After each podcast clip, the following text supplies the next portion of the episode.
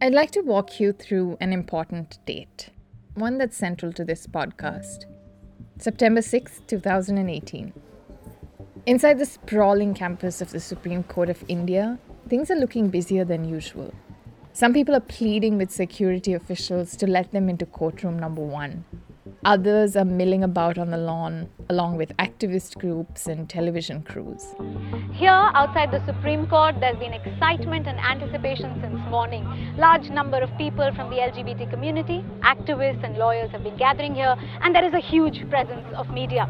Everyone waiting for the final judgment. The proceedings don't start on time. The judges are held up elsewhere in the court, attending a tribute to two senior advocates. At 11:30, though, things convene, and the court is ready.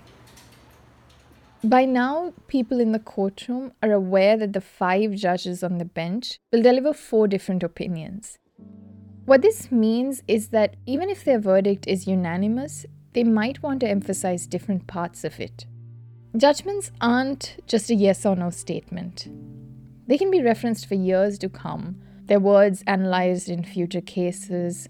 They form the legacy of the court, so they're very carefully considered. The judges walk in. Chief Justice Mishra opens.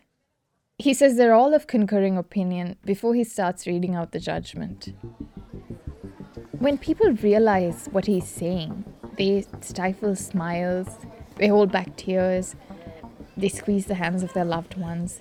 They're trying really hard to maintain the kind of decorum that you would expect in a courtroom.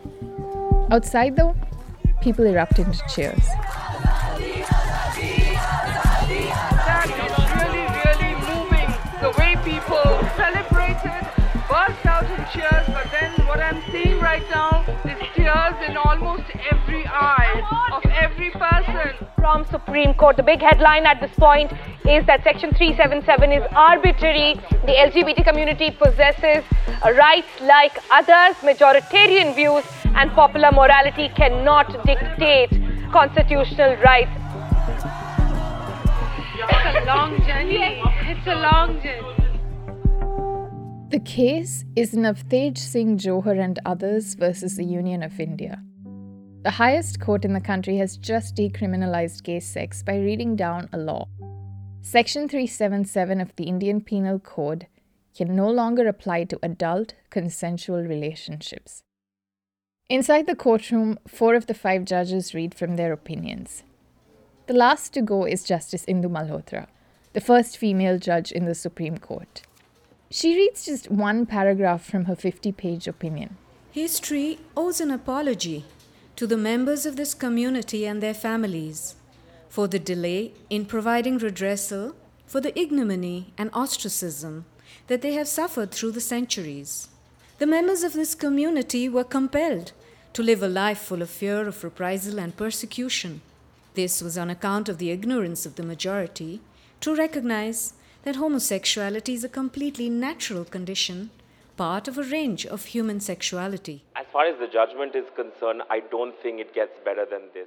That's Keshav Suri, one of the petitioners in the case, talking on the day of the verdict. We need to apologize to the LGBTQ community. This community has been, of course, clearly tolerating, our community has been tolerating injustices across the country and for 70 years. History owes an apology.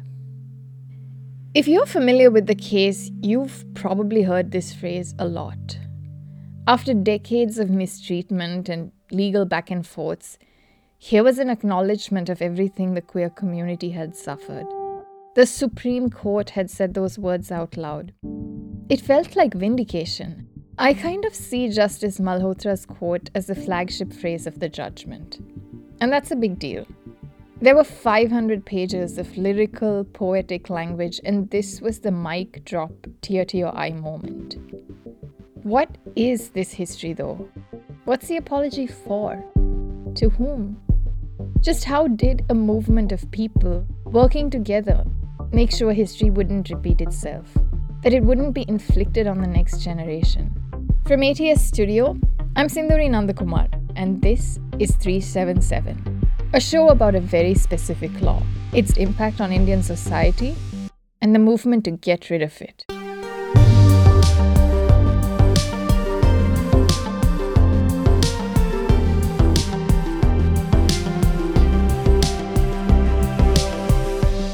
We're going to meet a lot of people this season. Activists, lawyers, scholars, students, people who in some way were hurt by this law. And we'll try and understand how this struggle could serve as inspiration for other minority groups.